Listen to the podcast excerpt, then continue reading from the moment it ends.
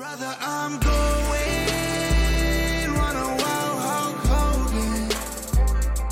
If I like get some moment, I'll make sure it's an explosion. Cause lately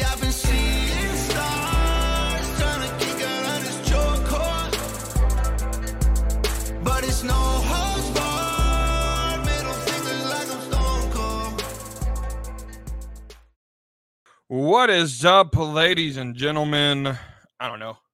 We got to come up with a name for y'all, for for the people who listen. You know, what the working name? I, I don't know. Meat slappers, slapping meat gang. I don't know that. What y'all? What y'all want to be called? What do the community want to be called? Let me know.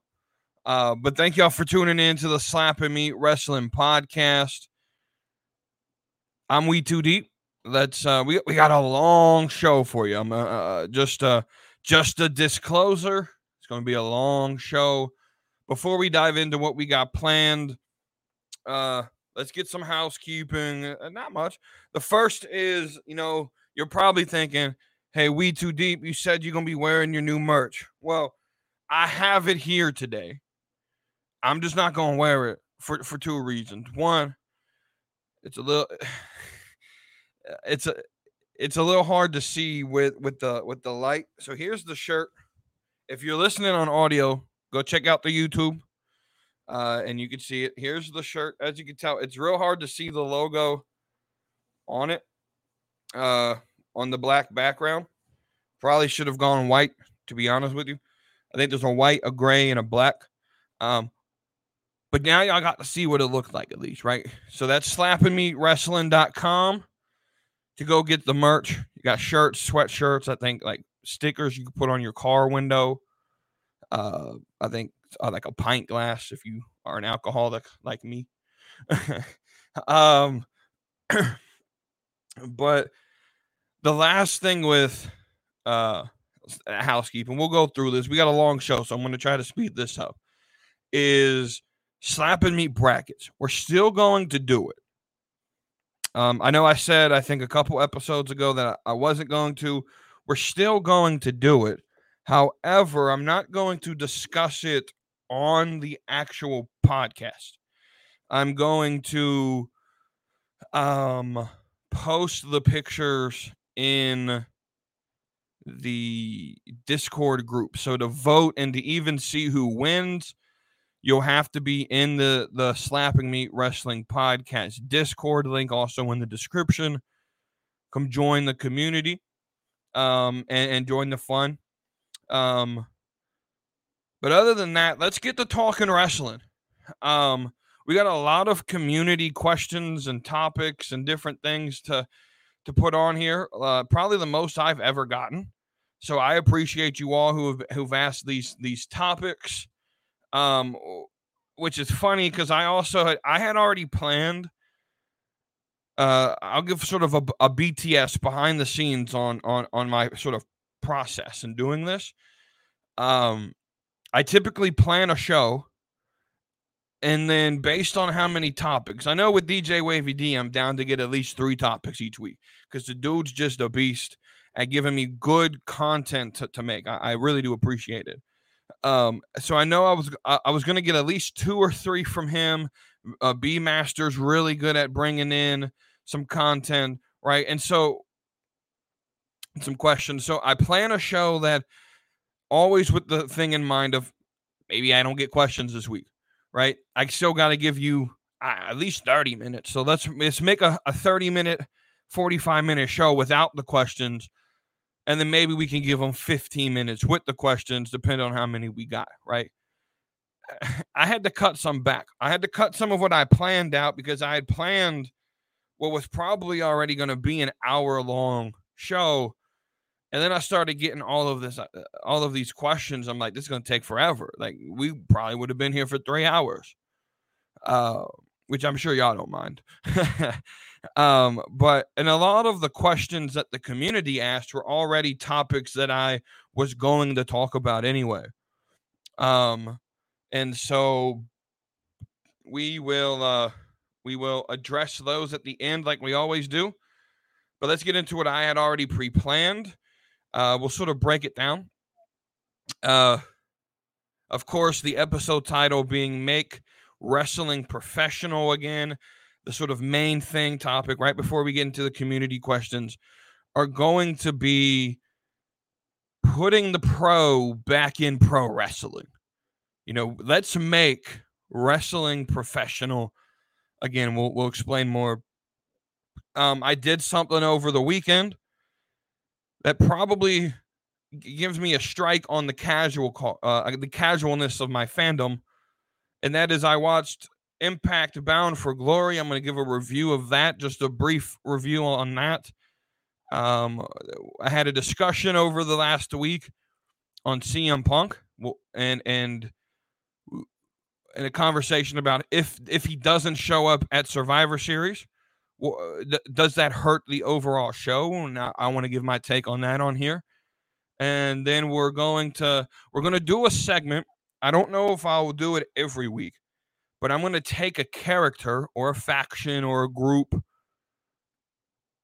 and and fantasy book them um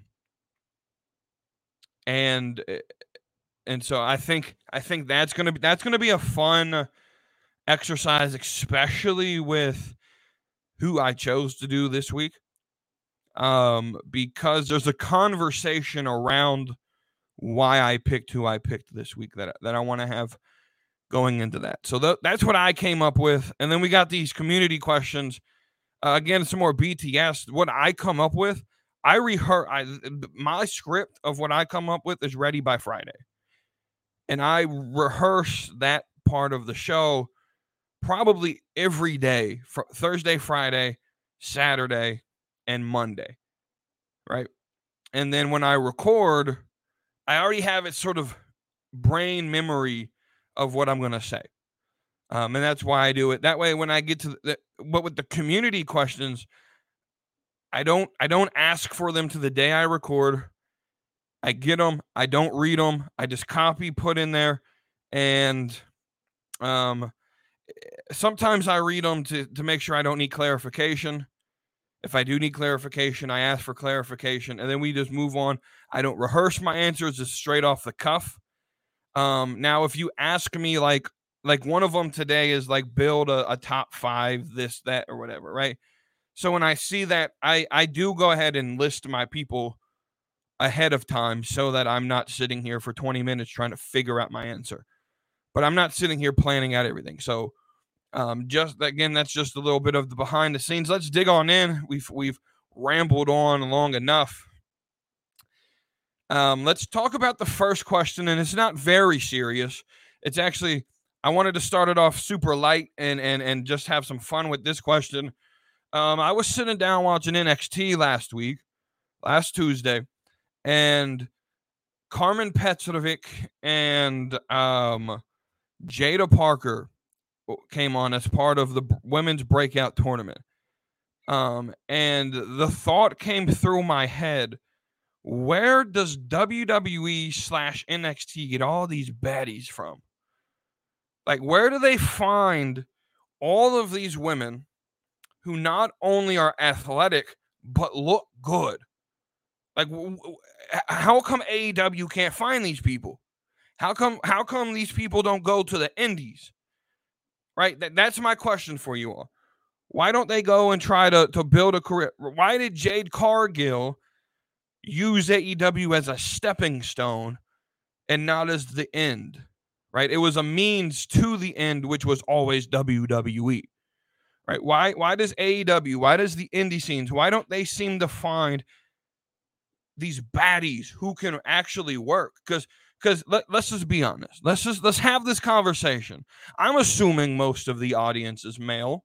That's my assumption. If you're a female out there, support. Thanks for supporting us. Salute to you.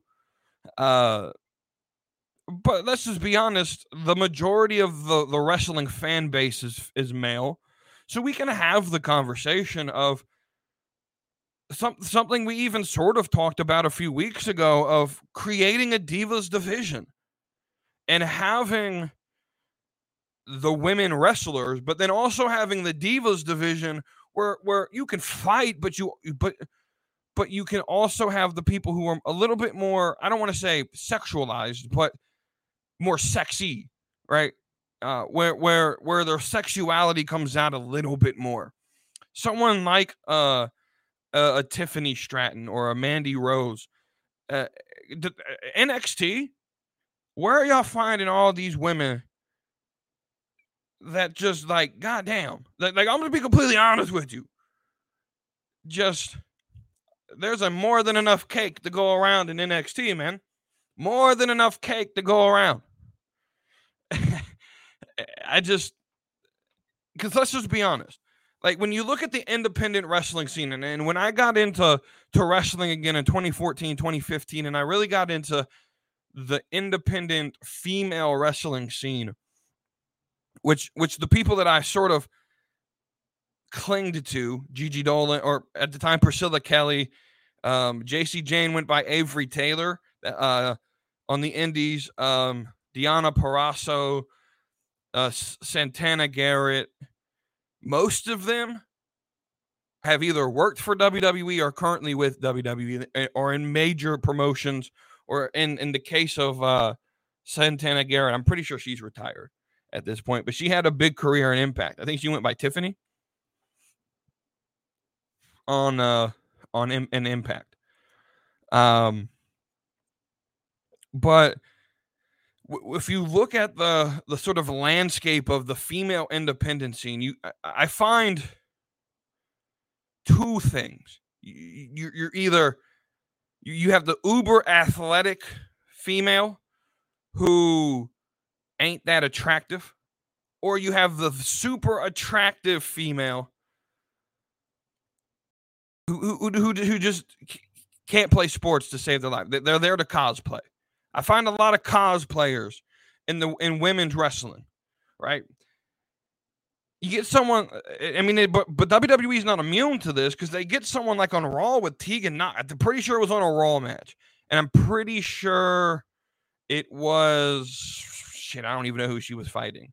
It probably could have been against Natalya, but it looked like she was running in slow motion. Like we got some girls that wrestle that can't have no athletic bone, a, a gene in their body. But somehow NXT has managed to find these athletes who are class A NCAA athletes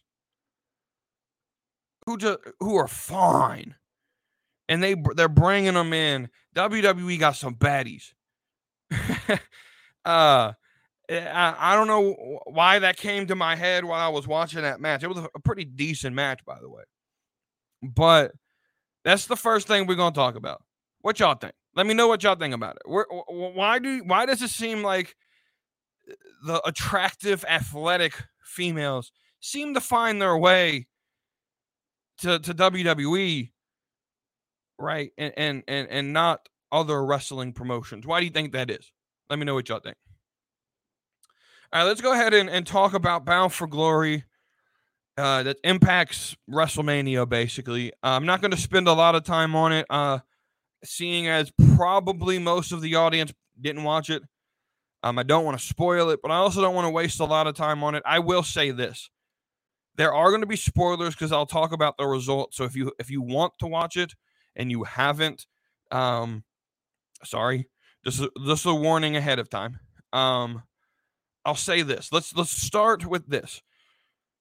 I don't think I've watched Impact in several years. Um, uh, just a little back and forth. I went to Bound for Glory 2014. I don't remember what year it was. Um, McIntyre was still there. Broke the Hardys were still there. I remember Kurt Angle, I think, did a match against Eric Young. I think. Uh, um, EC3 was there. Tyrus, I believe, was there. Um, no, because 2014 was when they went to Japan. Yeah, it was 2015. So Bound for Glory 2015. Um, I was there. I went to that match or, or to that that card. Um, um, and I, I enjoyed it. It was thoroughly nice, but I don't really think I've really kept up with Impact since about that time. Um, on a on a week to week basis. Um, every now and then I'll check in on it. I see some results of it. I know some. I know a lot of the roster. Um, that that's there. Um, but I tuned in um, because there were for for several reasons. The first was the small sort of rumor that uh, CM Punk may have been there. Just wanted to check that out, but more so, it's Bound for Glory. It's it, it, I, I I assumed it was going to be a decent event. I just wanted to check it out, right? And and most casual fans wouldn't check it out wouldn't pay the $40 for it. But I, I went ahead and bu- bit the bullet, and I'm glad I did. So let's I don't want to talk about every match. I do. For the most part, I liked a lot of what I said. I'll, I'll, I'll give the overall general review as this. It felt nice that for once I could just sit and watch wrestling and not really care, right? I could just sit there and enjoy it. Because a lot of times with WWE, I try to sit there and critique the storyline and and and and sit there and a lot of times with WWE I, I find myself just uh, trying to critique too much rather than just enjoying the show. And it was nice for once to finally just sit down, watch a wrestling show for the wrestling, get get a, a night full of good matches and yeah, it just it just felt like a good show, and and and it it delivered everything that I was looking for. Um, th- th- there were a couple moments though where I, I that I want to call out that that that, that, that I want to bring up. Um, so the first is this call your shot battle royal. Um, this was the fourth match, I believe, that came on. Um, and this is essentially, if you don't know what it is, it's a 20 person battle royal, basically. They call it a gauntlet match. Um, but what it is, is it's a 20 person battle royal. Once you get down to the final two, it becomes a one on one match in which the only way you can win is by pinfall or submission. Um, and I like that concept. It's essentially Royal Rumble and Money in the Bank because the winner gets to then over the next year call their shot at the title of their choice. So it's essentially Royal Rumble, Money in the Bank with this unique style of the final two having to be a normal match. Um, and that, that that's a fun match and it was pretty fucking entertaining it was a lot better than royal rumble because what happens with the royal rumble a lot of times is it is you just get a bunch of people in the ring and nothing really happens this gauntlet match was a clusterfuck of fun it just it was just fun um but i do have one critique and this is where I sort of back away from TNA Impact, whatever you want to call it. I sort of back away from it because they do the the intergender wrestling. And, and I don't know if I've said it here or not. I'm not a huge fan of intergender wrestling. I'm just not. Um for for several reasons. But the most important of it is the re, re excuse me, the realistic factor. It's not realistic. It's unrealistic for this match to end the way that it did. So if you don't know how it ended, um, you had Jordynne Grace. Um, now she's a beast. She's a bodybuilder. She looks like she's fucking chiseled out of rock. Um, I mean, good for Jonathan Gresham if he likes that. To me personally, I'm not a big fan of the look, um, but I don't like it on men either. Um, but she's five foot three. I looked this up to be certain. She's five three, I think 130 pounds. Bully Ray, if you don't know who that is, Bubba Ray Dudley. What so they were the final two. He's six foot three, 280 pounds. So he has a one foot, 120 pound difference, I think is what it came down to, something like that. And you're going to sit here and tell me that Jordynne Grace, a foot shorter, a hundred and some odd pounds uh, um, less weight. She's muscular as fuck, but even even uh, like we can't just ignore the biological differences in muscle mass and bone density of of males in general. You just can't ignore that. And the real realistic factor, the the the the fact that it is unrealistic, and, and we're gonna have people come back and like, oh well, it's all scripted. Okay, yeah, but you you can script reality, right? At least be at least when you script it, you have to be consistent with reality. You can't just come out here and book a 130 pound female to beat someone that's almost 300 pounds. It just doesn't work that way. And so I'm happy for Jordynne, but she comes in here, she she she wins this match in the most unrealistic way ever by beating the biggest guy in the match.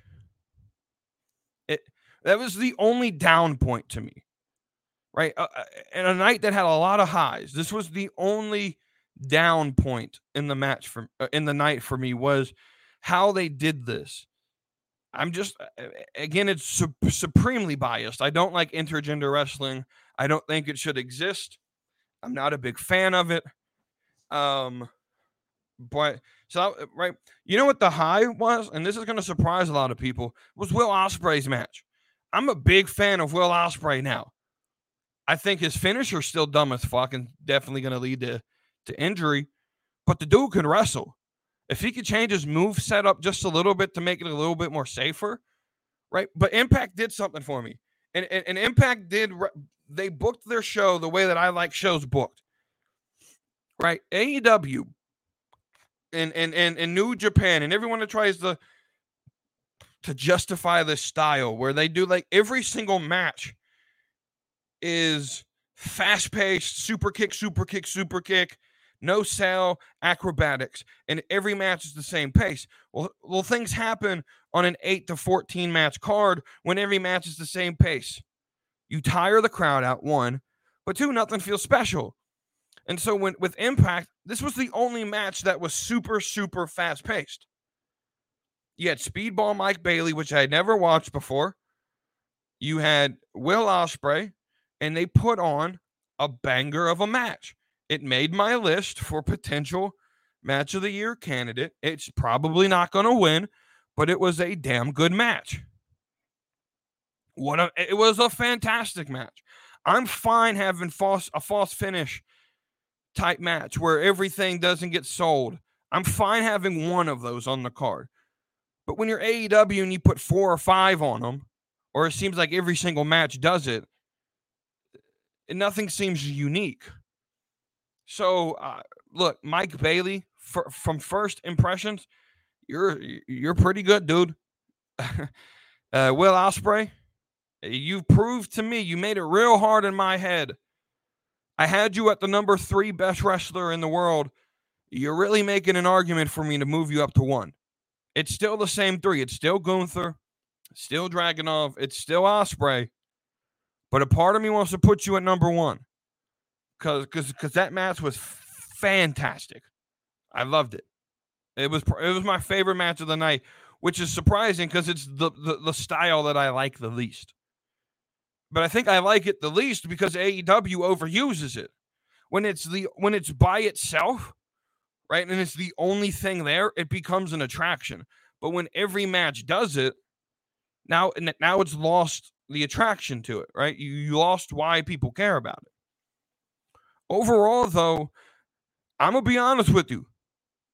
With with Bound for Glory ending, with them announcing that starting at what's hard to kill their next pay per view, they're gonna rebrand it back to the TNA branding. That's big, and part of me that has to lead to something. Something's coming. Is it a TV deal? Are they leaving AXS TV and actually getting a deal on major TV where people can watch them? That would be big. That's what I hope happens. Call up Paramount Network, call up Fox Sports One. With Fox losing WWE at the end of 2024, maybe you can work out a deal to squeeze you in on a Thursday night on like Fox Sports One or on the Paramount Network. Call Viacom up, put them on that Paramount Network or on FX where they show replays for 90% of their co- content. Right? But, but, but there's a potential that 2024 AEW is no longer sort of competing against WWE, but WWE sort of locked and secured in that first spot. And now we got a battle for second and third between TNA and AEW. And then you got fourth sort of waking up with NWA getting a TV deal with the CW, which is big because like 90, 95% of American households have access to the CW, if not 100%. I don't actually know, but I know it's a major network in, in local areas to get the CW, and, and you're going to put NWA Power on it. I don't know the date. No one knows the date. I don't think they've announced it yet, but that's big. AW's got some competition for second place. And WWE's looking back saying, see, we're, we're first still. We're, we're, we're the primary. Y'all can battle back there for secondary, but we're primary. All right. And so TNA is going to be big if they can do this thing right. Let's move on. Next discussion is CM Punk. So the question is Does CM Punk not showing up at Survivor Series hurt the show? Because the argument that was made to me was if CM Punk doesn't show up, it it it it, it hurts the show it, it, where you have to take it a grade down. You have to grade it for what it was, or, or grade it for for the like as if he's no the him no showing changes the way the show should be viewed. Now, my personal uh, feeling on that is that's unfair as fuck. And let me put it in a perspective us commoners may understand because I I used to have to write people up as a manager for no call, no shows, for actually no showing a shift, right? Now, if you were working at a shift, right, and you were scheduled off for a day, right, and and you come in the next day, and your manager comes to you and says, "Man, I know you weren't scheduled, but but you're gonna get written up for no show on a day you weren't supposed to be here, on a day you weren't you weren't promised to be here." Right? And, and the analogy fails because analogies always fail. No analogy is perfect. But is it fair to judge a show worse than what it was because a, a, a superstar who will not be promoted for the show and is not promised to be at the show isn't there? That's that's not fair at all to me, that's not fair at all to the competitors who actually participate. If you're going to grade survival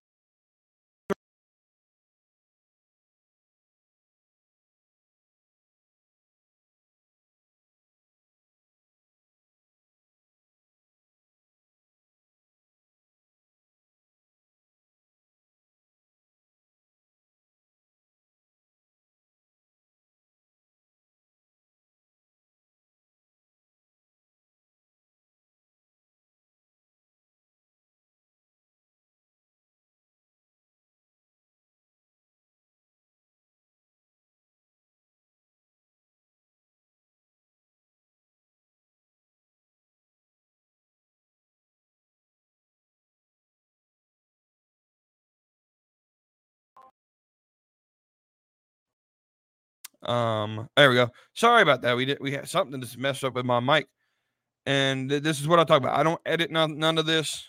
Y'all gonna see the behind the scenes when the shit mess up. um, but if y'all are gonna grade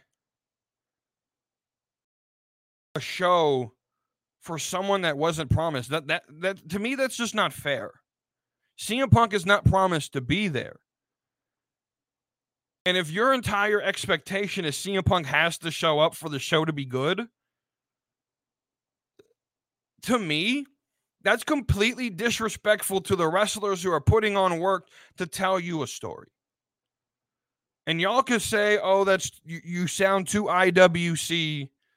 No, these people are putting on entertainment and you're going to grade them down because one guy doesn't show up. So I don't think it hurts the show. But secondly, I think the second question is Is CM Punk needed in, in WWE? Is he needed? I don't think he's needed. I don't think he has to be there. WWE does not need him there. So I got a question. What do we do with CM Punk? Because obviously, if he shows up, it's to fight Rollins based on all the teasers. So then the question becomes what then? Do you give him the belt? Is he going to fizzle out in three months? What's the benefit of bringing in CM Punk to the main roster? Because I know where where I know a, a, a good place. I know a good place to bring him. Um,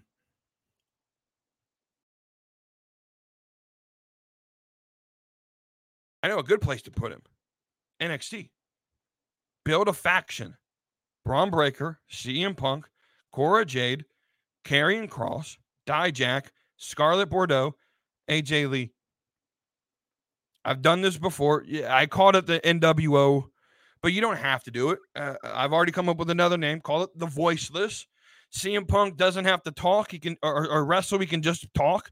He could be the voice of the voiceless and it's just a faction of people who are tired of being left behind. They're going to take their place, right? It's Dijak who's tired of, of time after time being ignored, and he's going to go take the title. And it's it's Bron Breakker who's just there to cause destruction, and he's tired of waiting in line. He's going to go take his place. And it's Karrion Kross who was tired of of having nothing go for go his way, and he's going to go take his place in line. And Cora Jade, the same thing. AJ Lee doesn't necessarily have to do much of anything. Um, she could just be there. She could she could be sort of like the valet or or or person who distracts the referee, same as Scarlett Bordeaux. You don't have to put her in an actual match. You don't even really need AJ Lee to begin with, but if we're putting everybody else in couples, except for Dijak. But if, if you're gonna have Karrion Kross and Scarlett and and and and Cora and Bron, you might as well have Punk and and AJ, right? But I think that's something, and it doesn't even have to be those individuals, but put them down there. His initial goal in going to AEW was to help get the young guys over. They didn't want to listen. You know where they will listen? NXT. Put them on NXT put him on NXT. I promise you it works. Put him on NXT. You could still get the match with him and Rollins. How? Well, you, build this faction. Here's how you do it. You have Bron and Dijak backstage during a promo at Halloween Havoc the next two weeks, shaking hands. Uh, you know, maybe get see Karrion Kross in the background. Maybe see uh, Scarlett back there, maybe maybe Cora Jade, right? And, and all of a sudden, you know, all the stuff played out at Halloween Havoc in the background. They're making this faction deal in front of our face, right? And then Crown Jewel. Seth Rollins gets attacked by this faction. And then that leads him to want to know who it is. So the Friday prior to Survivor Series, CM Punk debuts. Or you can just debut at Crown Jewel CM Punk. I don't think you debut him. You can't just go and debut him at Chicago for the pop. I'm sorry. If you're going to put him in a match, if he's if he's going to debut at Survivor Series, it can't be in a match. Cuz you got to build the match. No one wants the match if there's no build. At least I don't. So if he's going to show up at Survivor Series, it can't be a match. But then the match won't happen till WrestleMania. Right? I, Punk will be a benefit. It, it, it'll be a plus to the roster, but he's not a needed asset to the roster. And when we fantasy book Cody here in a, in a minute or two, um, I think I, I think I know what we can do with Punk to make him interesting, and, and you'll you'll see here in a minute what that is. All right, so the next uh, topic before we get to that fantasy booking is Pat McAfee has announced or or is alluding to the fact that he hasn't re-signed with College Game Day yet. And there's a there's a huge call to get rid of him on College Game Day. I'm gonna be completely honest. The the the the older crowd that watches College Game Day just isn't a big fan of him. I think College Game Day tried to appeal to the more college frat guy audience, and people just don't like it. And so I don't think he'll be here at the I don't think he'll be there next year, which gives me a question. If he comes back to WWE, first off, do you want him to come back? But second, these commentary booths could be fire, right? We got speaking of commentary booth, I forgot to mention this when I talked about Bound for Glory. Tom Hannifan, which used to be WWE's Tom Phillips until he had a leaked message about him face fucking somebody. I, I, bro, when I read that message, if y'all don't remember it, go look it up. Tom Phillips, WWE. Um, bro, legit, straight up, sent a message over phone, over text about about wanting to uh, something about like face fucking. Bro, and I about fucking died. He was on like a plane or something.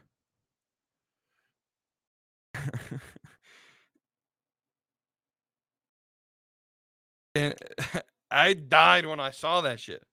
Dude was a fucking good announcer too. And then he's partnered with I think his name's Mal or something. It's Aiden English. That was his wrestling name in WWE. He used to be Miro's uh, guy. He was with Simon Gotch as well in the Vaudevillains. Uh, Matthew Rehwoldt, I think is how you say his last name. That com that com- that the pairing for commentary, uh, they challenge for the best in the business. That was a solid commentary uh, table. I really enjoyed it at Bound for Glory. But if McAfee comes back, look at what WWE could have. You could have Cole and McAfee on SmackDown.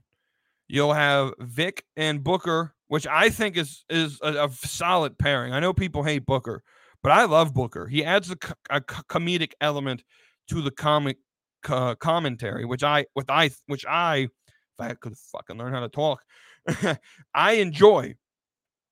And then you could have Raw, where you either do the two t- uh, the two person booth of Barrett Graves, or excuse me, you could do Barrett Graves and uh, Kevin Patrick, which I, I, uh, you don't need to put keep Kevin Patrick. WWE, you could release him. If McAfee comes back, just go ahead and say, "Hey, Kevin Patrick, you're gone." um, but yeah. So, what do y'all think? If McAfee comes back, do you want him? Is he going to come back and do commentary? And what do you think about those that, those commentary booths? Those are fire, don't you think? All right, so now we're gonna we got two more things to talk about here before we get into community questions. We're gonna fantasy book Cody real quick. And the, the conversation around this is do we really need matches that are always heel versus face? Because I don't think you do my my priority when I watch a show is to figure out your motivation for doing something. Right? And I get it, the story should be good versus evil. but the motivation for why some like I don't care if you're good or evil. I want to know your motivation for why you are what you are. And WWE does a very awful job at describing motivation. But for Cody, they've given us a good motivation that I think can tell a good story. That motivation is I've come back to win the WWE championship because my dad can never do it. So he wants to prove it to his dad that he's, you know, he wants to do something his dad couldn't do. He wants to prove to his dad that he he's a star, right? If you watch the documentary, that was that's been his goal. He wanted just to prove himself to his dad, right? He wanted to get outside of saying eh, because everyone was like, "Oh, there's Dusty." Like, can you imagine being Dusty's son and having to live in that shadow of never being able to live up to what Dusty Rhodes was, right? And so to prove to his dad, but I think it's also the sort of added motivation of he didn't like me, right? He had Dusty's kids in NXT. So to beat Seth Rollins is added motivation, seeing that Dusty's kids was basically what Seth Rollins was. He was the top Dusty kid. Like that story makes sense. And so you can use this motivation that he has, right? And the way we tell stories now is completely backwards to, to actual reality. Let me explain. We tell stories with the notion that all people are good and some people choose to do evil. That's completely backwards from reality. In reality, the natural bent of man is to evil. Our natural state is to choose to do bad things. That's why it is so easy for us to, to steal. For right, it's why it's so easy for us in our natural state when pressed to do something, stealing is natural to us. Right? The natural bent of man is to do evil. And so that's how we should tell this story. It's not that Cody's being corrupted, it's that everyone is already corrupted, but most people have the self control to fight back the urges, to, right? So everyone is evil. A lot of people hold back their evil tendencies. That this is the natural state of man. We all choose to do bad things, but we live in a moral society. This, this have you never questioned why our laws say do not murder? Why we need to put those in, in, in place? Why we need to have laws not to murder somebody and not to steal and not to and not to rape? We need to have those in place because the natural bent of man is to steal, murder, and rape. And in a moral, uh, ethical society, we have punishment for that because that is the natural bent of man. And so the story shouldn't be, you know, the story's not going to be Cody's a good guy who gets corrupted. We don't need that magical force to corrupt him. He's already corrupted. The natural bent of himself is already corrupted. Cody's just been able to, to withhold those urges and self control those urges. But when he's faced with an idea or faced with the uh, the the the opportunity, and there's a movie called Nefarious. It, it, was released earlier this year. Um, and Nefarious, uh, without spoiling the movie, because I really would recommend you guys check it out. Um, it's it's a guy on death row. He committed murders, very gruesome murders. They don't show him in the scene, but they describe him. Basically, he strangles them to death and he's on death row. It's the night of his execution. He's claiming insanity, and he's um that they send in a doctor or a psychologist basically with the idea of you either say he's insane or he's um stable minded if he's stable minded we, we kill him right and so the doctor gets into the room and he's met with a demon. The dude's demon possessed. Um, and it's not like super scary. It's a it's more of a thriller. Think uh, Screwtape Letters and uh, Silence of the Lambs. Not uh not like The Exorcist. It's not scary, it's more of a thriller. Um and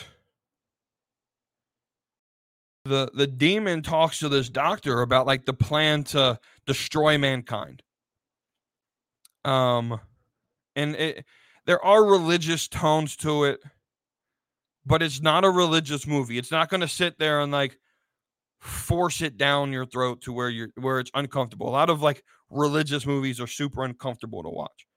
Um but it talks about like the you know small it's not like possession is one of those things where like it just happens the, the demons don't for he the demon says we don't force ourselves upon you you have to give us permission and how does that happen is small temptations the stealing of the toy car at five years old the, the right that's permission right? The um you know just think about all the different temptations you've had you know the the lie the, the temptation to tell a lie the, uh, you know stealing a toy car um, and and ultimately it becomes full possession when you give in to do something as bad as murder um, and it's a cool way to think about just the, what happens in the sort of spiritual realm of of uh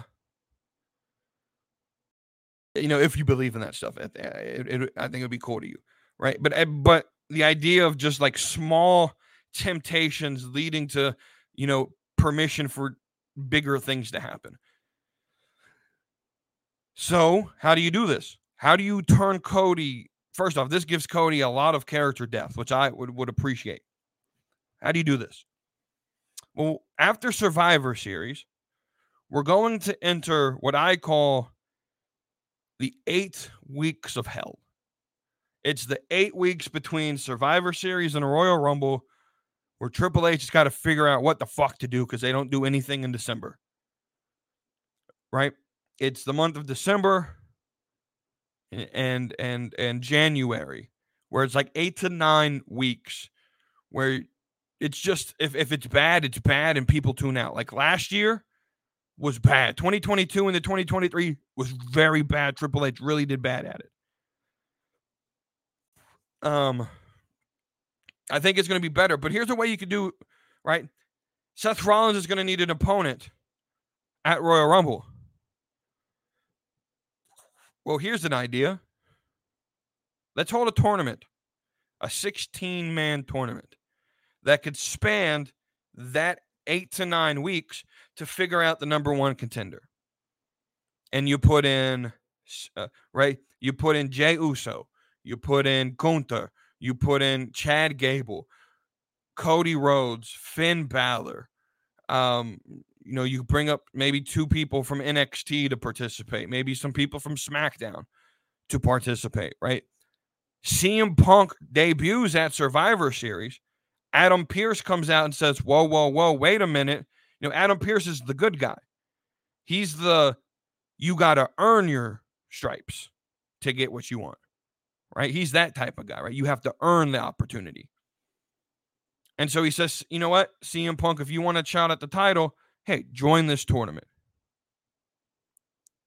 And so you have Punk, you have Cody, you have Jey Uso, Gunther, right? And you get to a point um, where your final four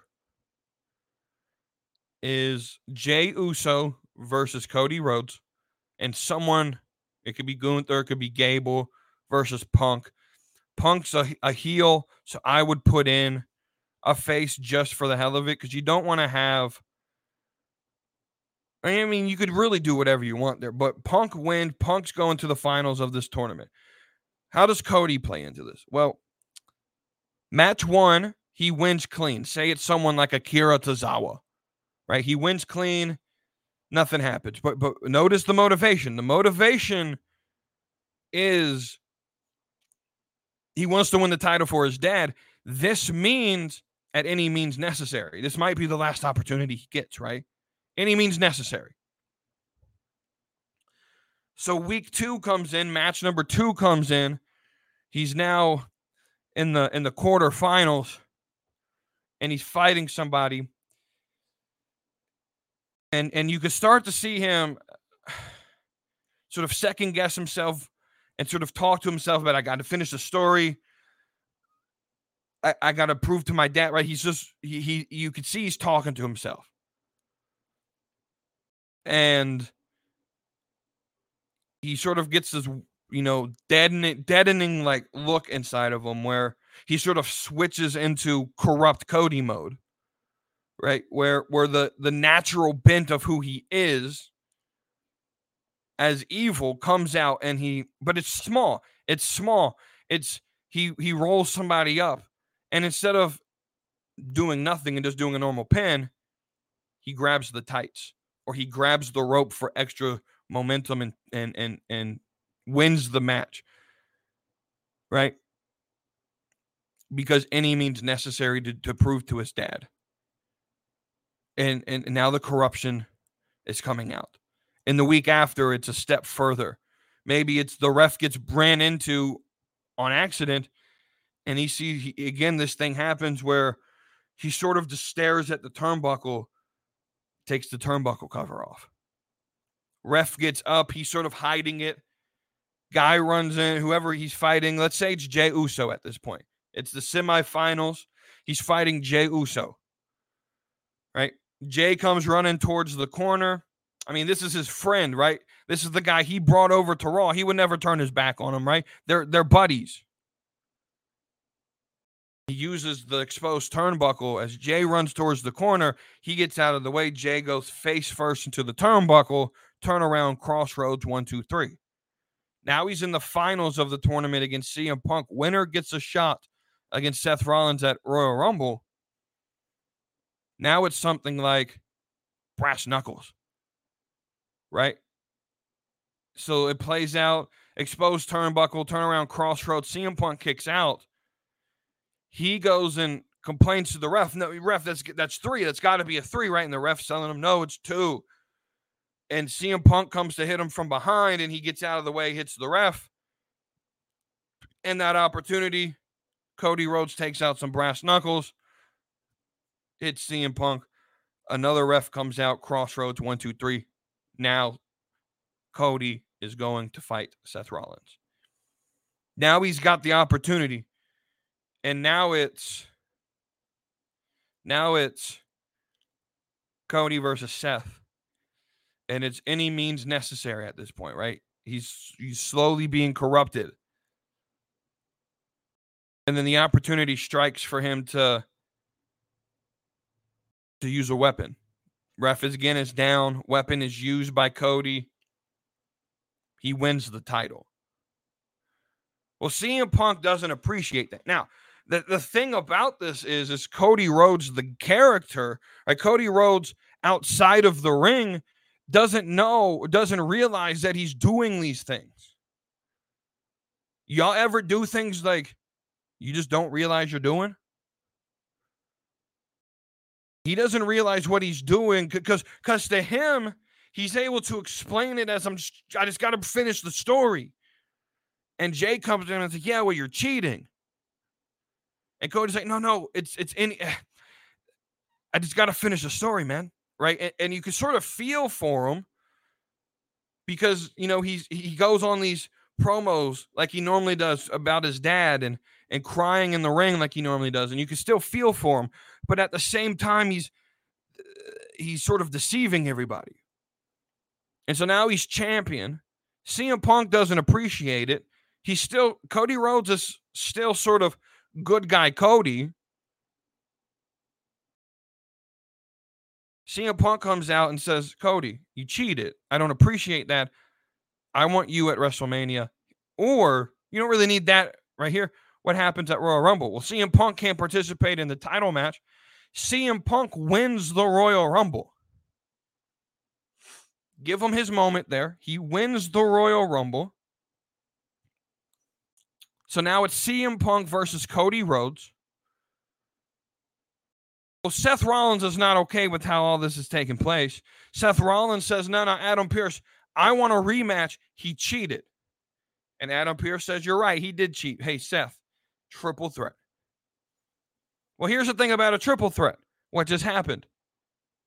What just happened? You allowed for cheating to happen. Weapons can be used. There's no disqualification.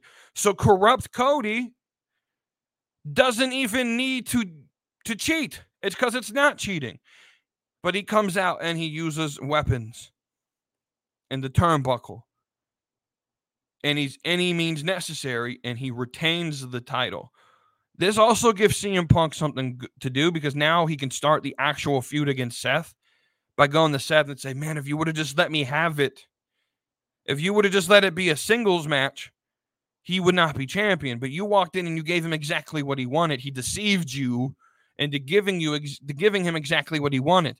And now you have full heel Cody Rhodes at WrestleMania. You have full heel corrupt. The corruption's complete. There's no turning back. He's corrupt Cody. You can he's the American nightmare, by the way. He should probably be a nightmare. Nightmares are scary, not superheroes. Um, but you could play a little ode to Dustin Rhodes as well by by by him coming out and saying, "No, this is this is who I this is the natural Cody Rhodes. This is who Cody Rhodes is. N- naturally, this this feels good to me. Right? This is what the this is what the American nightmare is. This is who I naturally am. Right?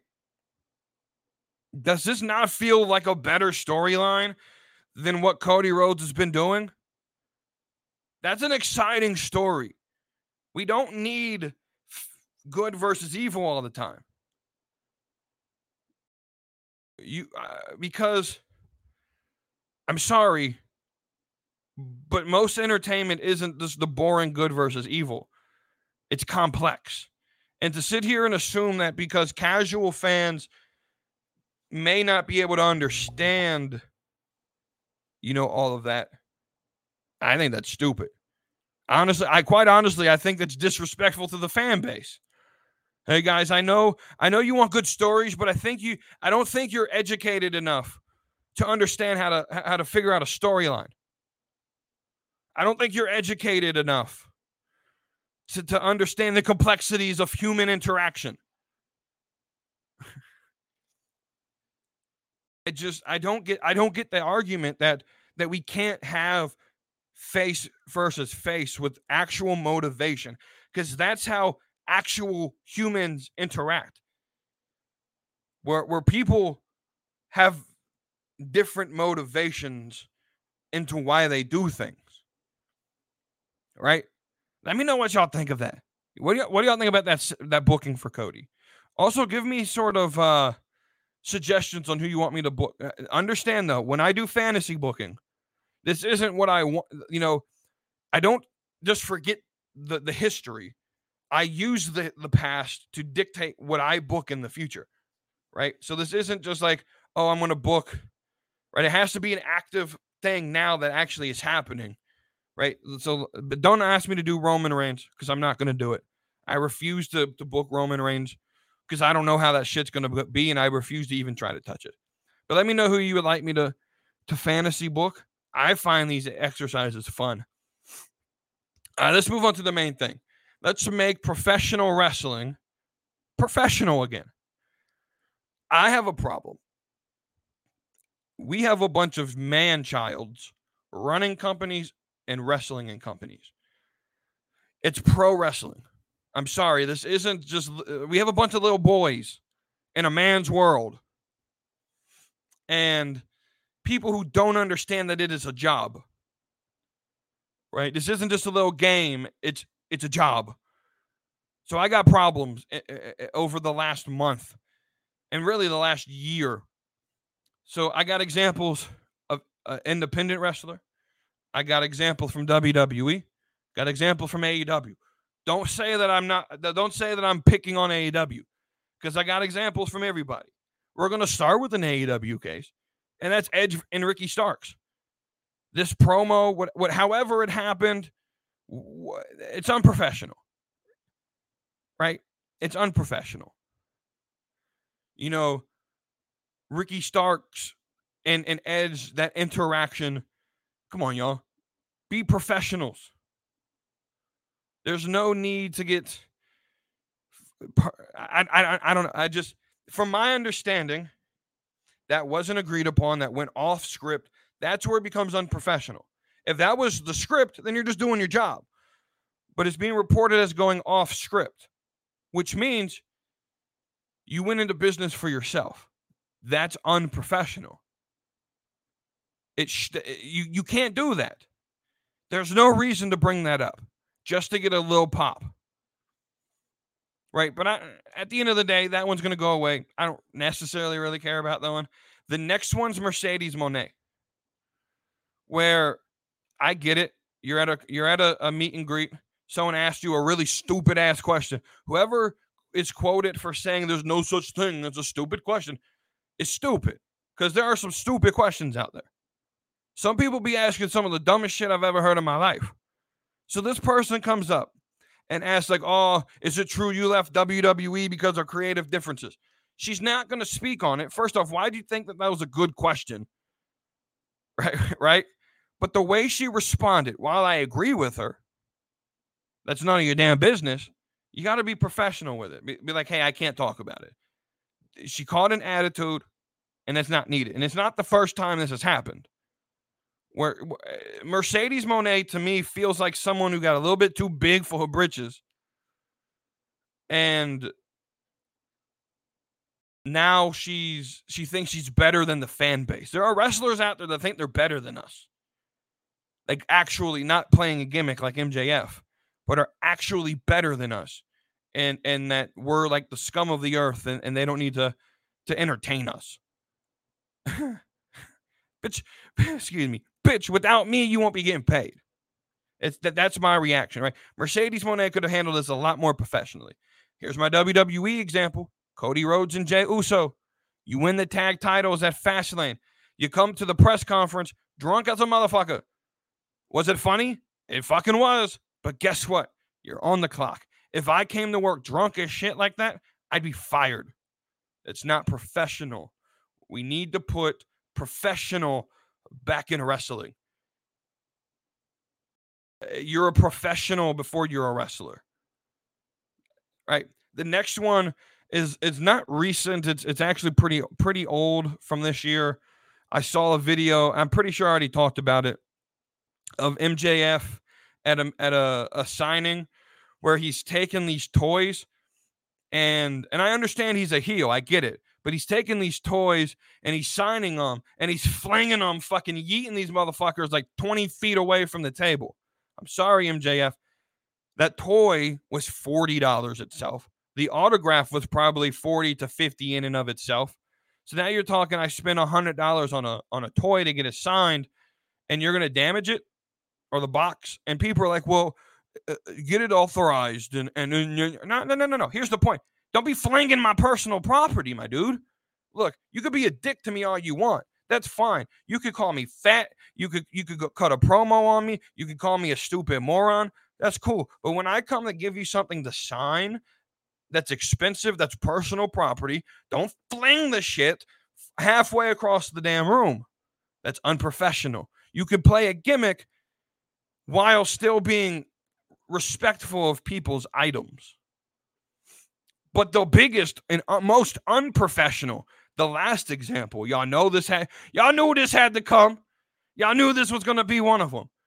The last example, the biggest and most unprofessional of them all Sniff himself, Tony Khan. Just everything he does to me is unprofessional. He cries on Twitter. He, he, he his entire like Twitter. Just go to Twitter and find out how he's unprofessional. There's too many examples for me to say. Too many examples for me to say. Tony Khan, y'all, uh, you need to become a professional, dude. What do you think? Am I am I being picky? What, what, what do y'all think? What do y'all think? All right. I told you this was going to be a long one. Let's move into these community questions. Um, we got B Master who gave me um one, two, three. B Master gave me, I think, three. Uh Wavy D gave me four. And then we had the Witters, who gave me like four as well, I believe. So, all of you, thank you for the questions. There's a lot of them here. We're going to go through some of them as quickly as possible. Some of them require more insight. Let's go ahead and dig down into this. All right, so B Master asks with Jade and Brian Pillman coming from AEW, who else would you like to see in WWE? Pick one male, one female from TNA, AEW, whatever promotion you want. So one male, one female. I did do a little bit more because I couldn't come down with just one male.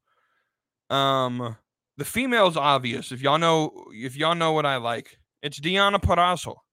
Deonna Purrazzo needs to be in WWE. She's my favorite woman wrestler in the world. She's so much better than Impact. No offense to Impact, but she's so much better than Impact. Um, now, when it comes to male wrestler, I went farther down the indie tier. So, so there's three tiers in wrestling. You got primary, that's WWE. They got that locked shield, like it, they're locked in that position, right? Second tier, middle tier, that's NWA, New Japan, AEW, TNA.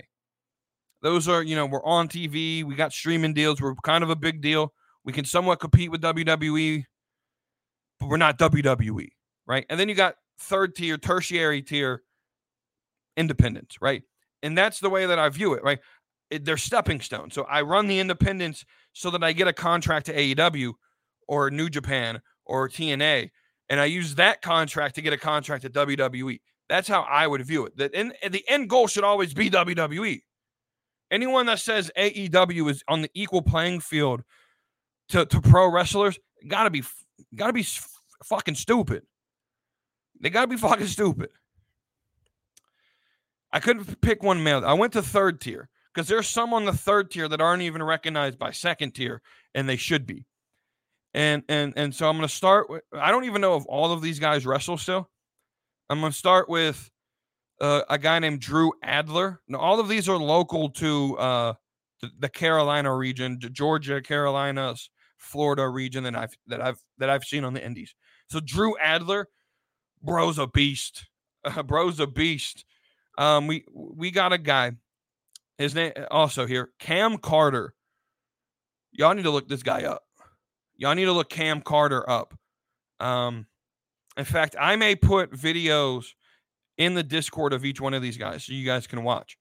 Um, if that's something y'all want me to do, let me know. Uh, Cam Carter is a better Ricochet. He's a better Ricochet. I think he's better than Ricochet, but he's he's fast. He's lean. He can do all the flippy shit, but he can also like, bro's a beast. Then we got a guy here named Corey Hollis. Wasn't a big fan of him at first, but as I continue to watch over 2019, I think he's WWE worthy. And then we got Lucky Ali, who again, just like Cam Carter, he should be much higher than what he he's being disrespected for whatever reason. Dude's a beast. And that's super indie tier. I guess if I were to go, my my normal answer, if, you know, from like the middle tier, it's Will Ospreay, Will Ospreay. But I felt that that was taking the the easy way out. So I did. I gave you four other guys. One to go research and go watch some of their matches, um, and two I think they're better than where they've been in their career, and, and I wish they would have gotten some opportunities or get some opportunities. Um, I don't know if they wrestle still, to be honest. The, my local indie scene hasn't run a show in two years now, and their website don't work. So I don't know. I, I, there's no announcements on anything about what happened with it. So I don't know what happened, but I, I wish they'd come back or at least give me an example. But anyway, next question. I think also from B Master, I believe, with wrestling as a whole, they lean towards you already knowing everything about a superstar. Um, how would you change the system so it caters to casual fans and bringing in new audience? The same way WWE does it, right? WWE for every match, they give you a a recap of every story. It's just re- just recap right? And and and and and we got to do a little bit. WWE isn't perfect. You got to do vignettes for if you're watching the show and you don't know who a person is. You gotta you gotta explain it. You can't just expect me to know it. Um, and so vignettes explaining who they are NXT does a very good job at this. Of this is who I am. This is you know a two minute introduction of who I am, what I'm about, and what I'm about to do. Right. Um. So yeah, I think WWE's as close to do it. So, so mimic that. Don't do AEW where they just expect you to know everybody's backstory. You gotta you gotta give recaps to stories. You gotta give introductions to new characters, right? Um, B Master then asked if you were no, I don't know if it's B Master or the Witters. I didn't write these down like I should have. Someone asked, um, I don't know if this has been asked before, but if you were given full control of AEW for a year, what would you do? Um, this one's tough. I was given full control of AEW. So the first thing I'm doing, I'm be completely honest, we're a- axing Rampage, we're axing Collision. Those are done. They're not getting ratings. There's no reason to have them. No one watches. The same like 300,000 people watch both shows. No one watches them. So cut them. You know what that also means? This roster bloated as a motherfucker. We're cutting half the roster. I'm not kidding. 50% of that roster is cut on the first day that I take that, right? I probably don't, it probably won't even take me all that long. I'll get the phone call. Hey, you got the next year to, to make AEW better. You start on this day, you start on January 1st. Oh, okay. That gives me two months to figure this shit out. On January 1st, half the roster's cut. On January 1st, half the roster is cut. Because AEW is too bloated. Um, and then I hire a booking team. I write into law of AEW, into whatever sort of board, uh, or into whatever sort of system that they have. I'm writing into law. It cannot be reversed. Signed, stamped, delivered by Shad Khan. That Tony Khan cannot, when he comes back after this year, cannot come back and remove my booking team. That there has to be a booking team. Tony Khan is no longer in control of booking. That's going to be written into some bylaws in the company to where Tony Khan can't replace it without Shad Khan's approval. And then we're just going to book the show for the casual audience to be interested in as well. Because the number one thing I hear from AEW fans are, well, we're not booking for the casuals. Well, that's why you're not growing. That's why you're not, that's why you only have 700,000 people. Because you're the other, the other million and a half, they're not interested in what the hardcore fans want. But but they're interested in wrestling. A lot of the casuals would love to watch your shit if you gave them content they would like.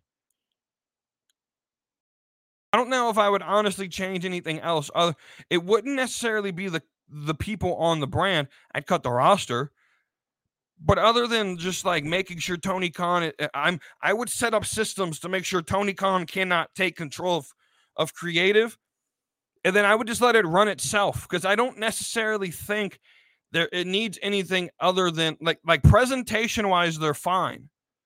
The problem is booking, and the problem is Tony Khan, and so I would spend a year to put systems in place to where Tony Khan cannot remove these things when I leave.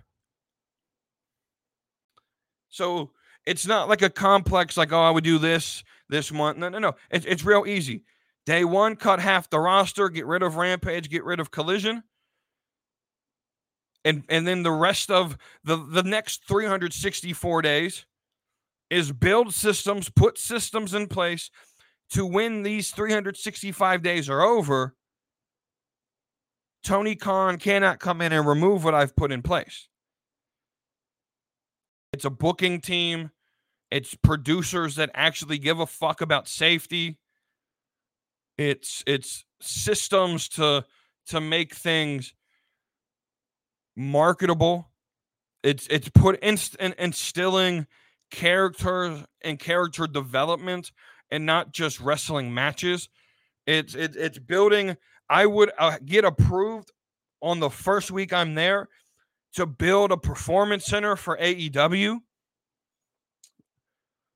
Um, I would I would heavily focus on building the women's division, not just one match a week, if that.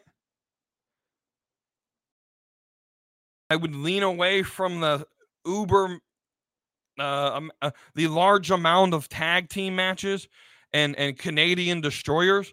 I'm putting in a banned move list that actually will be enforced. And if Tony Khan removes it again in the bylaws, he's not allowed to remove it. And if he does, then his dad has the legal right to to to fire him and remove him from the company. Putting in systems to where Tony Khan doesn't have to do anything. In fact, he's encouraged not to do anything and just let the company run. That's what I would do. Because the problem with AEW are not the wrestlers, really aren't the fans, it's not the presentation, it's Tony Khan. That's the problem. There's not much to fix. It's like a week and a half of work, and then I could sit there for 50 other weeks and be fine. But it's making sure Tony Khan doesn't have uh, the authority that he that he wants in the company. It's putting people in in positions of power and instilling them with the power to tell Tony, no, man, it's in the bylaws here. We can't do this. Like, create systems to where Tony Khan can't destroy this thing.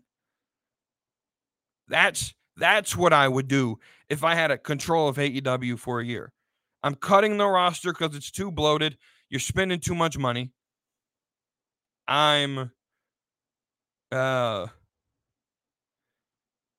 now I, I, I could go into deeper depth about who I would cut, but I would have to look at the roster to do that. And and and so that may be something that I do in the future of actually going through the roster and and and and getting rid of people. But we're not going to do that on this episode. But but a basic platform, a basic overview of what I would do is half the roster gone on day one. We're cutting the two shows that are just basically extra unneeded shows. And then we're putting in a booking team, building a PC. Like within the first month, my work will be done. And we're putting in systems that we can activate that Tony Khan cannot remove, or else he removes himself from the company. Right. Uh, we get another question here.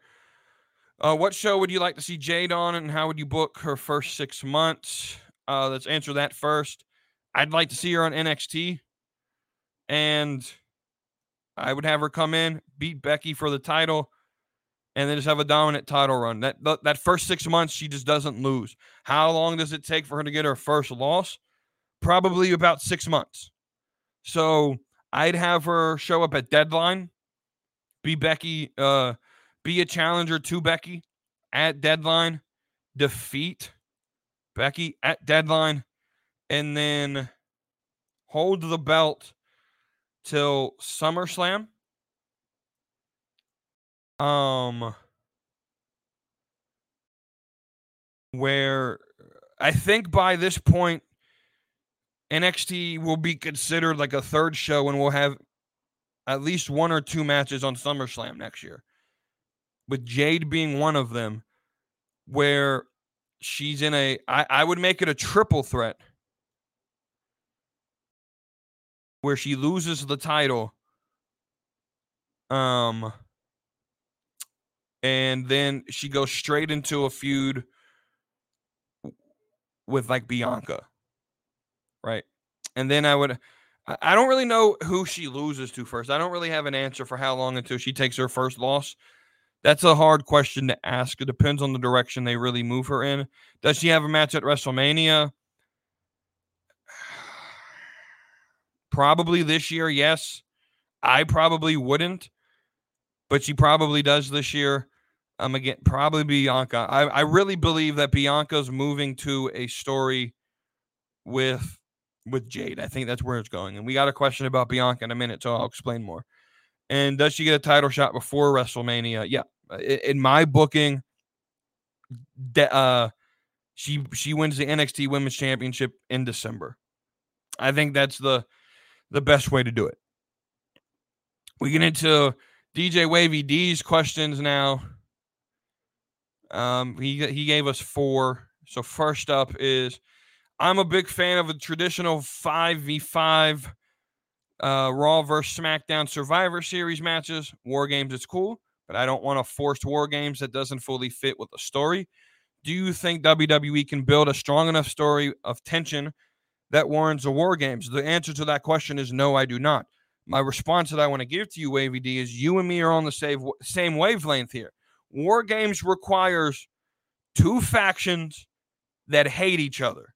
You know what we don't have right now in WWE? Two factions that absolutely in storyline hate each other. We don't we don't have the necessary ingredients to make a war games match. Here's also my thing. War games is becoming overused. We can't we can't make war games a, a weekly thing, or excuse me, a yearly thing. Then it becomes like Money in the Bank, where it's over overused. It becomes like Royal Rumble, where, who cares about the Royal Rumble pay per view other than the Royal Rumble matches, right? And I got a theory on that that you could. Why not do the Royal Rumble match at at, at WrestleMania?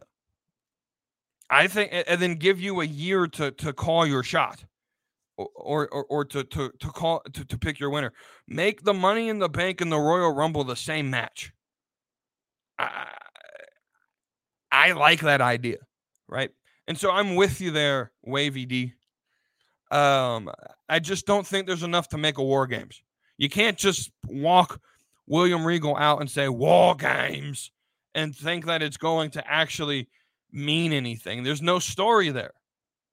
So I agree with you. I, I am a bigger fan of the 5v5 standard Survivor Series match. All right, a second topic.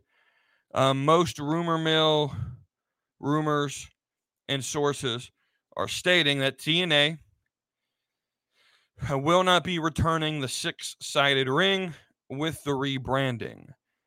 Um, should they at least bring back or redo the whole arena and stage setup? Um, the current Impact Arena setup is so bad. It looks bland like a training school. How does TNA take full advantage of this attention and returning eyes that are going to give them another chance? So first off, first off, I agree. Their arena setup, it's it's not just wrestling school. It's like independent, you know, bingo hall setup. Because that was the that that was the feel I got when I saw it on uh was it Saturday? Um the, uh, that's what it felt like. It felt like bingo hall independent show. It was fine, but yeah, you're right. TNA needs to come back with a splash. They need to take advantage of the fact that this move could put them at number two ahead of AEW. It, it really could. Um, and so I understand not bringing back the six sided ring. I've never worked in one. I've never worked in a four sided ring either, but I've I've seen people in Facebook groups that I'm in that have that are wrestlers or or old referees and don't uh, who have worked in six sided rings before, and I've heard other people who worked when TNA had the six sided ring basically say it's a pain in the ass to to work in. So I completely understand not using it. Um, but yeah, at least you got to bring back some sort of cool looking. So you gotta you gotta make your stage design at least look like WWE. You can't look like you're you're you're running bingo halls. You gotta you gotta you gotta make it important. But I really feel if you bring you know the essence of what old TNA was, I think you really have the potential of making this the number two wrestling product. Um, because you got so many good wrestlers down there, you're telling very interesting stories. I think that gives you an advantage. And here's the thing TNA actively will go after the casual fan, I believe. AEW, I don't think, wants them. They want to be a little click, right? They, they want to have, be the in crowd that only they can can enjoy what they're watching. I think TNA and Anthem Entertainment understand we we we have a good opportunity. And this is why I think they need to get on a, a major network. I mean, when you got NWA going on CW, you have SmackDown leaving. Why why I entered why I uh, suggested something like Fox One or FS1 or or FX was SmackDown's leaving Fox. Now you're not going to put TNA on Fox. They're not going to they're not going to, you know, put you in a primetime spot for TNA. But you can go to FX or you can go go up to Viacom and say, "Hey, put us on Paramount Network." Y'all run uh Bar Rescue and, and Yellowstone reruns. That's about it. You could put us on in prime time and, and, and get a live audience for once. Uh right? So yeah, I, I think there's an opportunity for TNA to really make a big impact all pun intended, for, for uh, on the industry with this rebrand. Wavy D's third topic, given reports that neither WWE nor Bianca want to turn her character heel. Um, how does WWE spice up or alter her character to keep her not only in the good graces with the kids, but also more, but also the more hardcore fans? And if there isn't a way, does WWE just stick it with stick with the kids and tell the hardcore fans to deal with it like they did with Cena? So ultimately, I think they're going to do the latter, and they're just going to say deal with it. Um, but let's sort of address this issue. I don't like the idea that Bianca Belair can't market to kids and still be a bad guy on TV. I don't I don't understand it. Are, do kids not like bad guys? The, the, the, then what the fuck is the Rhea Ripley love? People love Rhea Ripley.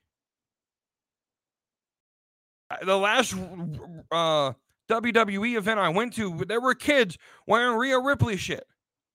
I don't buy the story that Bianca Belair can't be can't be more unique and more complicated because the kids won't understand it. Here's my honest response to it fuck the kids, man. Quite honestly, fuck the kids. And it's going to come back, well, you don't have kids, so you don't understand. No, no, fuck the kids.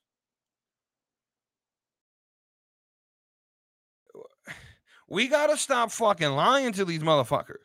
Right? You want we we have a generation of Gen X and, and the millennial generation who have no trust and each other and the government and religion and and and people they struggle with relationships because they have trust issues and why the fuck is that? Because growing up we haven't we, we grew up in an entire generation where we were lied to about everything from in our childhood. We were lied to about y2k we were lied to about uh you know the government lied to us about weapons of mass destruction uh our parents lied to us about Santa, the the, the Easter bunny, and, and and and we cultivate this. Eh, we got to stop lying to motherfuckers. Look, I, there's a reason I don't have kids. One, I don't. I, you need you need a second partner here to to you can't make kids by yourself. Uh, but two, and the more more important one is financially i think a lot of people's problems is they is they have kids and they're not financially stable to take care of themselves so then they go into poverty. I'm not putting that on that, that's not fair right? But let's just be glad i don't have kids because i'm in the wrong generation to have kids. I'm in the wrong world uh, to have kids. Because i'm the type of motherfucker my kids would be the kids that would ruin christmas for your kids and i would be sitting there smiling while they did it we got to stop lying to kids, man. You know, you know whose job it is to parent your kids? Not WWE's. It's yours. So if Bianca Belair turns heel because it's better for business, because the, the her character's boring as shit, and she turns heel, and it's more entertaining, right? You know whose job it is to tell your kids that it's fake? Yours. Let's stop fucking playing with these motherfuckers. Oh, oh, you're gonna ruin their imagination. Now the fuck. You know when I figured out that Undertaker and Kane weren't brothers? When I was like six or seven. You know when I found out that Santa Claus was fake? When I was like six or seven. And I, I asked for the same Washington Redskins helmet because I lived in DC and everyone, you know, I went to the mall and I liked it and I asked for it for three years straight. Never got it. Uh, right? Eh, we got to stop lying to kids, man. This is an issue that really bugs me, right? I would be the parent that would completely be okay with my kids walking up to your kids and say, man, you believe in Santa, you're a fucking dork.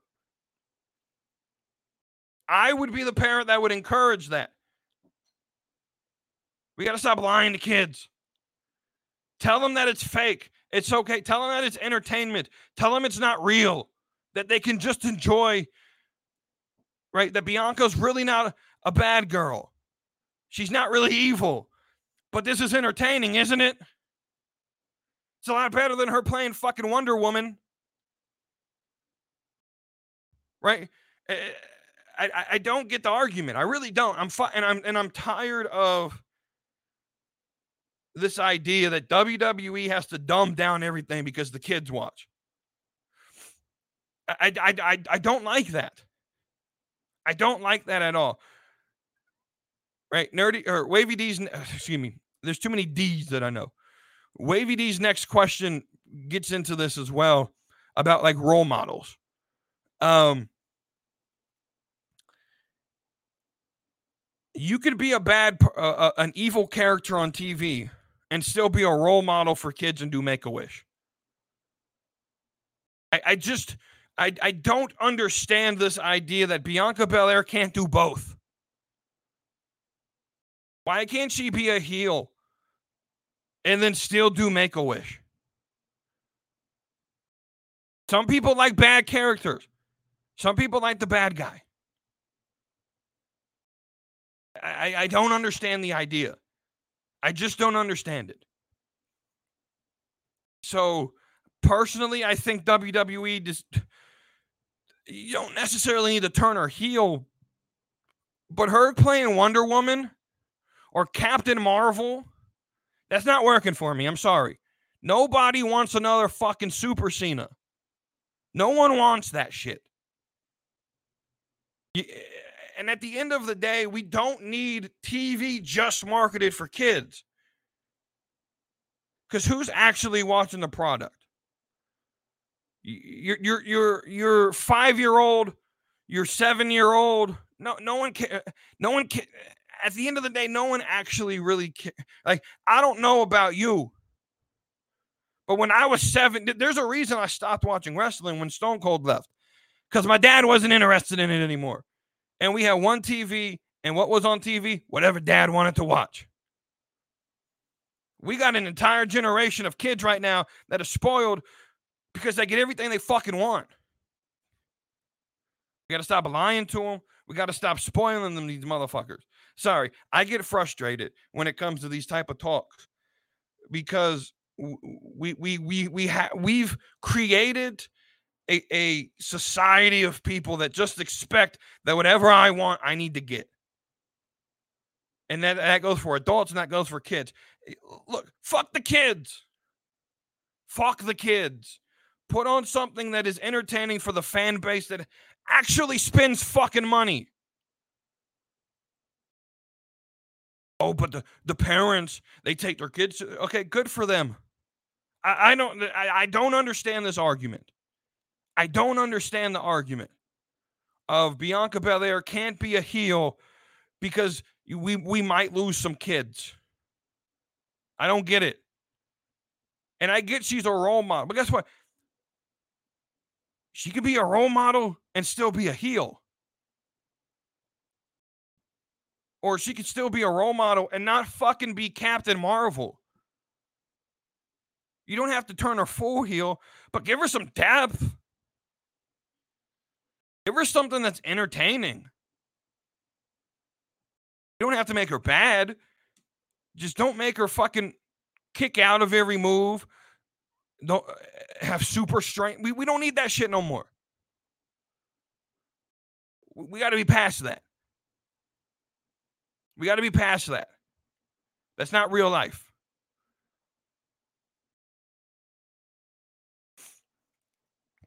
Uh, Wavy D's last topic is Is it fair for wrestlers to feel responsible for entire groups of people and demographics in the fan base? For example, Bianca in the African American community Drew McIntyre and the Scottish European base, Asuka and Shinsuke for the Japanese base, or even when they push the, the Middle Eastern descent wrestlers uh, while they doing Crown Jewel. Um, no, it's not fair. If uh, so, so here's how I look at it. If you want a role model, people are going to find role models in whatever they want, right? Um, and not everyone's role model is positive. So so the idea is like should should Bianca Belair feel pressured to be a role model for African American women? I don't think she should be pressured to do it. If she wants to be on that platform, go do your thing. Uh, no one's stopping you. Right? If Drew McIntyre wants to to be a role model, here's the thing. It's probably going to happen no matter what. Right? It's probably going to happen no matter what. Um and so, is it fair? I don't necessarily think. It depends on what you de- determine as fair. That's a that's an interesting word. Fair is subjective. Um, people are going to be role models no matter what. Like people will look up to, to the, the weirdest people, right? The fact that like the fact that someone like uh Rihanna or like Beyonce or someone's role models or you know people are looking up to to these women rappers that are promoting prom- promiscuity and, uh, and all that and all that shit right? People look up to who they want to look up to and that's on them. And so i, I don't really have an answer for this question because it depends on what you de- determine by fair um but but i don't think bianca belair should should be pressured in a way to where she hey, Bianca, you represent every single black woman or little girl. Because not every little girl wants to be Bianca Belair. Some little girls want to be Rhea Ripley. Some little girls want to be Tiffany Stratton or Becky Lynch. So I don't think it's fair for Bianca to to be the one like she has to be the role model for the little girls right? Or Cena has to be the role model for the guys. I didn't look up the fucking John Cena. I wanted to be Randy fucking Orton or Triple H. Right? DX, and I wanted to be rebellious. I wanted to be stone cold. I didn't want to be John fucking Cena. That's boring. That's just how I feel, right? That's just how I feel about it. And so if you if you look up to Bianca or if you look up to Drew or you look up to Shin or if you look up to someone that here's the thing, people just want to be represented. People want to be represented. And so, hey, look, Bianca Belair is representation, and representation matters. Right? But is Montez Ford not the same type of representation for black for for black boys, African American boys. And he turned heel. Is there a difference? I don't think there is. Is I mean, he's on the same level as Bianca was. Meeting with TKO on uh, uh, in New York on the the the, the site of uh, uh, Wall Street. They're on the same level. They're getting the same push. Why does why does Montez get to put some depth in his character and Bianca doesn't? Some girls want to be the good girls. Some want to be rebellious like Rhea. I just I don't think it's I don't think it's fair to say Bianca's got to be the role model for the little girls. No, she doesn't. I just I, I this whole issue, uh, like I said, fuck the kids. I just that that's how I feel. And y'all gonna look at me and say I'm wrong. You don't have kids, you're young, wait till you have kids and you'll find out. No. Y'all, y'all, y'all want your kids to believe in like fairy tales. I'm gonna tell my kids how to live in real life. Right? That that's just that, that's just that's that's what's gonna happen. All right, we gotta we gotta push fire and bury, and the three teams are Viking Raiders, DIY, and Indus Sher. So I'm gonna piss some more people off here. We're burying Viking Raiders because they're already five feet underground. Let's add them the extra six and put in, in, their fucking shit. Hey, ain't nobody give a fuck about them. So who we pushing? Who we firing? Let's go ahead and piss people off. We're firing DIY. We'll explain why in a minute. Why are we pushing Indus Sher? They're big. They're they're they're they're, they're meaty. no, they're, they're they're honestly, I believe, a more interesting team. And, and here's the thing: the, the fact of the matter is, is we saw DIY for four fucking years in NXT, and and they didn't draw the fucking penny. I don't want to see that shit again. I saw them for four years, and it got boring real fucking quick. I don't want to see that shit again. So just for the fact that I'm tired of even seeing Johnny Gargano and and, and all this shit, I don't want to see that shit. Push Indus Sher. That's literally the reason. I'm tired of seeing DIY. I, I, don't understand why people want to see them. Eh, they're not interesting. They're not entertaining. They put on some good matches in NXT, but when you see them for four years straight and nothing else happens, they turn on each other three times in four years. I don't want to see that shit again. What? So we can get another fucking heel turn by Ciampa destroying Gargano again? I don't want to see it. We get another question here.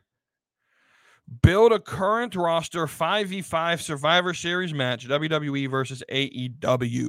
So I'm going to do this for the men and the women because it wasn't specified. So I'm going to do it for both. So let's start with ladies first. Women always go first.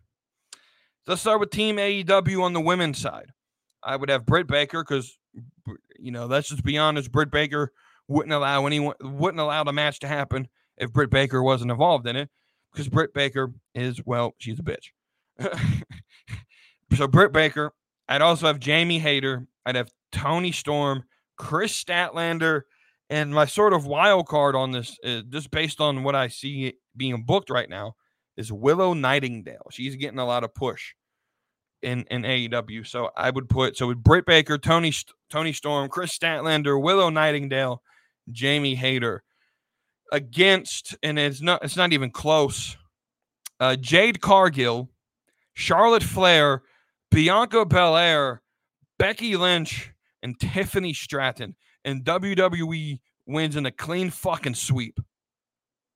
That's how I book that match. WWE wins in a clean fucking sweep because we got the fucking we got 99 overalls in every position.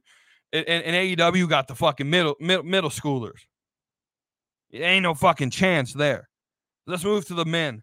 Team AEW. You, you start with Adam Cole. You move on to Bryan Danielson, Kenny Omega, MJF, and probably the biggest uh, pushed star in AEW over the last year has been Orange Cassidy. So you put him there because for whatever reason they love to put him in, in big spots. So Adam Cole, Bri- uh, Bryan Danielson, Kenny Omega, Orange Cassidy, and MJF versus Roman Reigns, LA Knight, yeah, Seth Rollins, Gunther, and Dominik Mysterio. And again, WWE wins. Probably not a clean sweep, but I could see them winning with like three people still remaining. Right. But again, Adam Cole, Danielson, Omega, Orange Cassidy, and MJF versus Roman Reigns, Seth Rollins, Gunther, Dominik, and everyone say with me, L.A. Knight. Yeah. Uh, so so that's that's how we do that. That's that was quick and easy. Um, and then we'll go to the last question here. Uh, name your top five NXT stars or tag teams that you would like to see called up soon. There's a lot, uh, but Ro- uh, Roxanne Perez, there's nothing for her to do. Move her up already. Gallus, the Creed brothers, Carmelo Hayes, and Ilya Dragunov. Um, so y'all want to answer all these questions? You can go to the episode discussion tab channel on the Discord in the description. Thank you all for listening to another episode of the Slapping Meat Wrestling podcast. I'm We Too Deep. Uh, Don't forget slappingmeatwrestling.com. You can go get your merchandise. Again, the Discord's in the description. If you're listening on podcast networks, leave a review. Uh, and if you're listening on YouTube, like, share, subscribe, share, share it with your friends. Let let's build this community. Thank y'all for listening. Thank y'all for all the questions. I really do appreciate it. Let me know. Give me feedback on what you think of all this, and I'll see you on the next episode of the Slapping Meat Wrestling podcast. Brother, I'm going on a wild. If get some moment, I'll make sure it's an explosion. Cause lately I've been seeing stars, trying to kick out. But it's no